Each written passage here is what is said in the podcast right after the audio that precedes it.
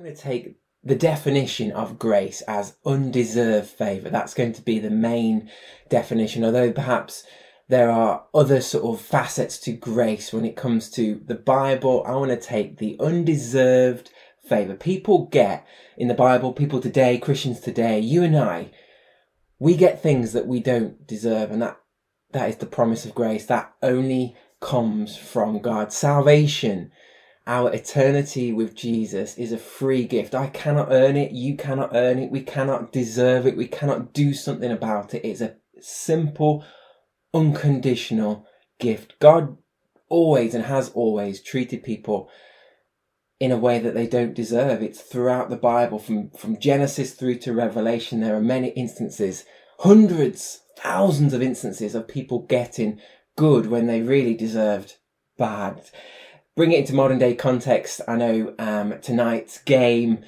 um, England versus Italy, is a result of the semi final this week in which England beat Denmark. You may have watched it, most people probably did. But the question is, did England deserve it? Did England deserve to get through? There was a, an own goal, there was a dubious penalty, there was incidents kind of with with a laser pen on the goalkeeper's face. England fans booed the Danish national anthem. Did we deserve to go through. Now, you might argue perhaps Denmark play better than we did, and maybe they deserve to go through. But actually, as an England fan of um, you know twenty plus years, and those that have been around for the last well potentially the last fifty five years since England actually won a tournament, we've been unlucky in many occasions. We've sometimes deserved to win when we actually lost. Okay, I admit there's been times when we deserved to lose and we played that way. We really didn't play well. But over the grand scheme of things, over the last 55 years, it, you could argue it balanced out and and um, maybe you could say, even though on the night we didn't play as well as perhaps maybe Denmark did, it's up to your opinion. But we got through. And on the balance of things, perhaps we did deserve it. but life is full of these kind of scenarios, these dilemmas um, about people. You know, you, you, you watch the news about somebody who's committed a crime and you hear about the sentence, um, how long they've had in jail. And so often we kind of maybe in some circumstances feel disappointed. That person should have got way more than they got. Or flip it the other way around. Sometimes people get wrongly imprisoned and they get sentenced for things or for lengths of sentences that really they don't deserve. It isn't fair. Life isn't always fair. Take this pandemic, for example. Take how some people um, have been significantly impacted financially. Some people have lost income, lost jobs, had to go onto furlough, whereas others, for only a reason of a pandemic, perhaps is the only um, different factor for to previous years is they've actually flourished financially. They've actually done better because of having to work from home because of having to work remotely. Some companies and some um, fields have actually flourished because of it. How fair or unfair is that? Um, you know just life is unfair. It's not always fair. We don't always get what we deserve. Sometimes the rich and powerful um, get what what you know that they don't necessarily get what they deserve. They get more than that. And also some people who work really really hard have had a tough life and they don't get the, what they perhaps deserve and what they've perhaps earned for that. That's the way life seems to be. And as I said before, the Bible is full of stories like this. The Bible is full of people like this. And one, I could have picked any number between thousands of people, but I chose a guy called Matthew, and, or in some parts of the Bible, he's known as Levi. He actually wrote the Gospel of Matthew, the first book of our New Testament.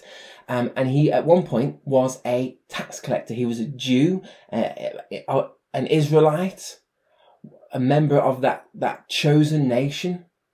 But he was a tax collector. So, under, and at the time of Jesus walking the earth, Israel was under Roman um, rule, so Roman called the shots. They governed them, they punished them. They, it was it was an oppressive time for the people of God, and there were these people, these Jews that kind of defected. Almost they were they, they were basically considered to be traitors because they were the people that would collect the tax money. They were often corrupt. They would often extort money from their neighbors, from their actual own people, from the people, you know, even maybe even their family and friends and their local community. So they were hated because they were people that were making money out of the Israelites' misfortune. And it was such a, you know, they were hated. They were despised. They were considered scum.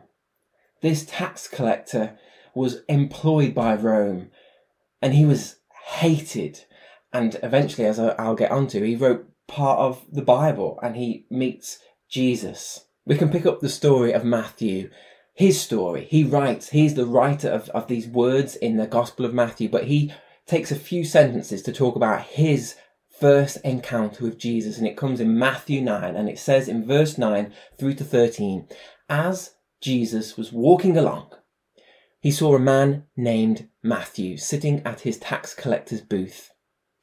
Follow me and be my disciple, Jesus said to him. So Matthew got up and followed him. Later, Matthew invited Jesus and his disciples to his home as dinner guests, along with many tax collectors and other disreputable sinners. But when the Pharisees saw this, they asked his disciples, Why does your teacher eat with such scum? When Jesus heard this, he said, Healthy people don't need a doctor, sick people do.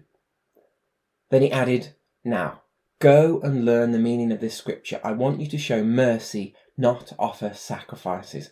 For I have come to call those who think they are righteous. Sorry, not those who think they are righteous, but those who know they are sinners. I want to ask you a question and you can put an answer in the chat. I'd encourage you to just give it a go. Just put a word or a couple of words or a sentence if you wish. Question is this How do you think the other disciples would have reacted to Jesus calling a tax collector to join them? How do you think they would have responded to Matthew, a traitor, joining their ranks. In fact, almost to rub salt in the wounds, wound, Jesus called them in using the same words that he used to call them Come, follow me, and be my disciple. I think what we can learn from this story and this account, when I say story, I don't mean like a, a fairy tale, I mean an actual real life human being. And there's so much evidence. The writer is writing about himself. There's archaeological and, and documentation to prove that these are words that aren't just stories and fables and, and even a parable. This is reality. So matthew's writing about himself and he writes and most of his gospel reflects the, the level of grace that he received and then he approaches the number of people in his account that he references and he highlights and he champions that were people that didn't deserve Jesus' favor, but they got it because Jesus is full of grace and his promise of grace extends to them. Now, the promise of grace is for everyone. Jesus chose the outsiders, the rejects, the, the edges of society. Just look at the, the scum and the, the rough edged people that he hung out with, the, the prostitutes, the sinners, the immoral people, the, the people that had made mistakes, the people that were overlooked, the sick, the lepers, the broken, the needy. And he even communicated and had time for, although often he would, um, come up against them, but even the religious people, the Pharisees, he would still spend his time with the rich, the poor, the religious, the non religious, the educated, the uneducated. Jesus' grace and his promise of grace was and is for everyone. All are invited and everyone is included. So, my first thing, my first observation of three, um, as often there are in messages like this, there are three observations that I want to bring to you. The first one is this the promise of grace is unconditional what's really interesting about this um, encounter is we don't know or read about Matthew even saying sorry. He didn't necessarily say sorry to his disciples, or, you know, the, his new friends. He didn't necessarily say sorry to Jesus. He probably did in some way, but there's no condition. So often we think, well, if they say sorry, then maybe I'll forgive them. But if they don't say sorry, I won't forgive them. There was an incident not so long ago. Abigail, our three year old girl, our daughter, we were having some, um, we were sit, sat down for dinner. She'd finished her main course, as often happens. She normally finishes before us because she gets, you know, disinterested or distracted. And we were maybe perhaps being eating our food too slow. So she got angry, picked up her fork and threw it at me. And it, you know, it could have been, I was fine. It could have been dangerous. But the next thing she said, rather than sorry, was, I want a biscuit, which is the normal routine. She normally likes to have a biscuit after a meal, you know, as, as a pudding. Now, we said, well, Abigail, you need to say sorry to daddy because you've just thrown a fork at him. You can, you can have your um, dessert after you've said sorry. But Abigail remained silent. She did not say a word. She got she just sulked as a result. And it, numerous times he prompted her. So eventually she couldn't get this biscuit and she understood that there was a consequence to her actions and there was certainly a consequence to her not saying sorry. And what was really interesting, the following day, me and Steph, we'd forgotten about it. Abigail hadn't forgotten about it, so she finished her meal at you know roughly before uh, a, few, a couple of minutes before me and Steph finished, and she said something that really surprised me. and I didn't get it at first. She said, "Sorry, Daddy, sorry, Daddy," and she said it over and over and over. And I thought, why are you sorry, Abigail? What, what's happened? I don't understand. I really don't know what, what you mean. And then it occurred to me, she'd, she'd associated apologizing with getting something. She associated um, saying sorry with getting what she wanted. She wanted a treat, she wanted a biscuit. So she understood from a previous conversation with mum and dad that she had to say sorry to get something from mum and dad. And that is so not the way that God works. He's not expected, well, he, he, he wants change and he wants reform. And another day, another message would talk about that. But today, today I'm talking about grace. Whilst we were still sinners, whilst we were still sinning, whilst we were still doing the things that Jesus doesn't like us doing, he still died for us. Now, of course, part of being a Christian and being a follower of Jesus is change and, and apologizing and repenting. But actually, grace comes before all of that. Christ died for sinners. He, he, he came for those that needed a doctor, not those that thought that they were fully healthy. You cannot earn and you cannot deserve grace. You simply have to receive the free gift. So if the promise of grace is unconditional, what do we need to do nothing? Is that it? We we simply can live our lives as we wish and do all the wrong things that we did before we knew Jesus. Well, I think we just follow the example of what Matthew did. What did he do?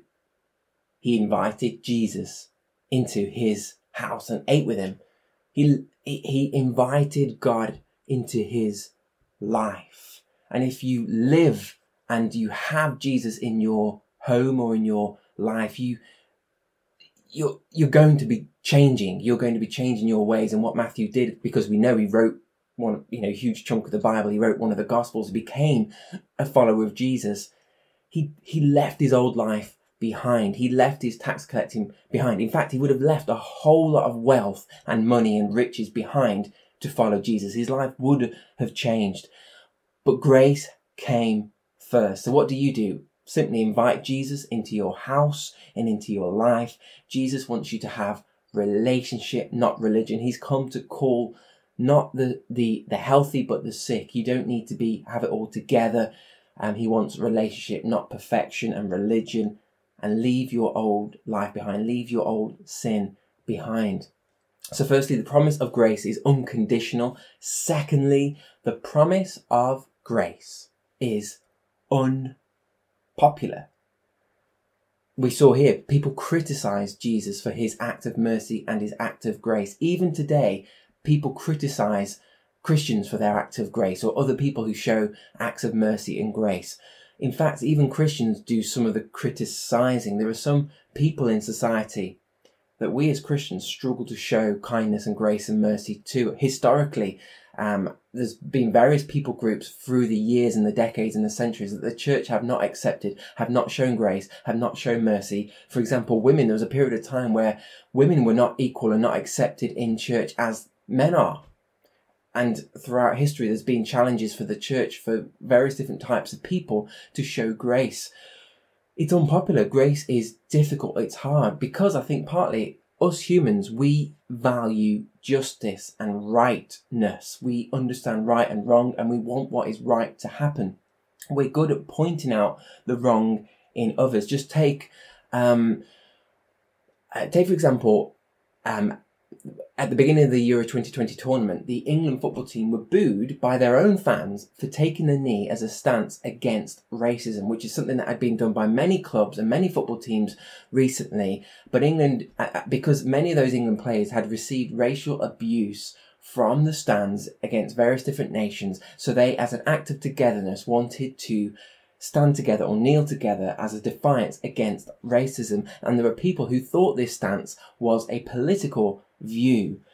and they pointed out what was wrong in in in you know what many people saw as a great thing to do and an important thing to do. They decided to see what was wrong and they pointed out the fault and declared that it was a political statement when actually they completely missed the grace in it. And nobody listened to their opinion about it, it being a political stance. In fact people condemned them for what they did and their message was lost because of their ungrace christians find it and we can and the church can find it so easy to boo other groups and other people and to metaphorically symbolically boo and condemn and point the finger at others. And we miss an opportunity for grace. What we stand for can get lost when we stand against someone else. Take a politician for example who all they do is criticize um, and stand against somebody else's policies and we never hear what their policies are. Even again, going back to England fans booing, they booed the, the Danish national anthem. Um, their act of defiance and their act of booing does not prove that they love England. In the same way, um, when Christians come against other people and other things and they boo other um, people groups, it doesn't prove that we love Jesus and love God anymore. It just shows a lack of grace. So we as Christians and as, as a church are challenged and called to be dispensers of grace. Look around. Do people deserve grace? Do I deserve grace? Probably not. We're all equal in that. Look at some of the heinous acts on the news and the horrendous crimes that are committed. But like Jesus, we're challenged and called to see through the sin and see the sinner. God is the one that brings about justice, not us. He is full of grace and full of truth. He is a just God. He will do that. We don't have to. So let's be known as people of grace. The promise of grace is for everyone. First point, the promise of grace is unconditional. The, secondly, the promise of grace was and still is unpopular. But here's some good news to finish. The promise of grace is universal. Grace is for everyone. Jesus ate with outcasts, he ate with the dislike, the sinner. And you know what? He talks about in that passage I've read in Matthew 9 that he came for the sick, not for those who don't need a doctor. You know what? We're, if we we're, we're to all admit it and be honest with ourselves, even on a good day, we are still sick and we all need a doctor. We are all sinners and have fallen short of the glory of God. Even if we've had 20 years of good behavior, we are still a sinner and that doesn't change. We still have made mistakes. Um, you know what? I could have been that tax collector. You could have been at a different time in a different generation under different circumstances with different parents with a different um, set of um, scenarios you could have been that tax collector. My life could have been very different had it taken a different path, different parents, different upbringing, different country, different time, different generation. I could be the person that now I dislike the most now, or the person that I disagree with now. A few changes in circumstances, a few changes in, in direction, and I could be that person that we all dislike and all hate. It, it, it I could be. I could be. Uh, um, by only by the grace of God am I here today as I am today. And I think we need to treat people in a way that we would want to be treated if we were that person, if we were the tax collector, if we were the, the adulterer, if we were the, the person that had made the big mistake. Because grace is for everyone. The promise of grace is universal. There is hope for everyone. So to finish, I think there's a couple of things that we can do. There are kind of a, a few different angles that we can take to finish today's message. Firstly, you might be somebody who feels like a tax collector. You feel like an outcast. You feel like you've made a mistake. You've you've you've let people down. You're you've made you've done something. You've said something. You've hurt people. You you feel isolated. You feel rejected. You feel hurt. You feel confused. You know what? There's nothing that you can do, say, or think that would disqualify you from grace. If you've made mistakes, you're, in good company. There are hundreds of people in the Bible that have made mistakes. There are so many people, Christians, there are people listening to this right now who've been part of Breathe New Life Church for many, many years, even decades. They have made mistakes. They have fallen short. We have all fallen short. And there's, you know, we often grade the different levels of mistakes and sin and we say these are worse than others. But also, ultimately, grace is universal. Whether you've commit, committed an atrocious act or something that's considered a smaller act.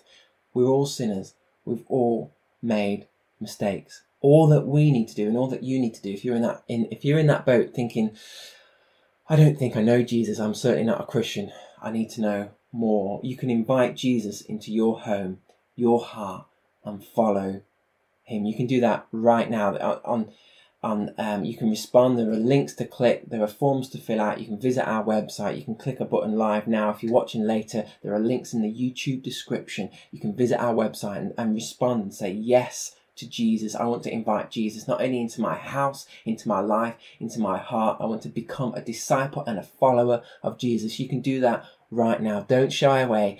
Don't wait. Do it now. Click a link, inquire, make a decision, take a step and move forward. The second thing that we can do, maybe you're somebody that's been a Christian for many ta- for many years, maybe you're new to faith, or you've been, you know, as I say, a Christian for many, many years. And what's really interesting is Matthew's account. So remember, he wrote Matthew, the one, the tax collector that had made a huge mistake, and, and his life was going in the wrong direction. But he met with Jesus, and he left everything, and he and he followed him to to the end, and he witnessed Jesus die and resurrect.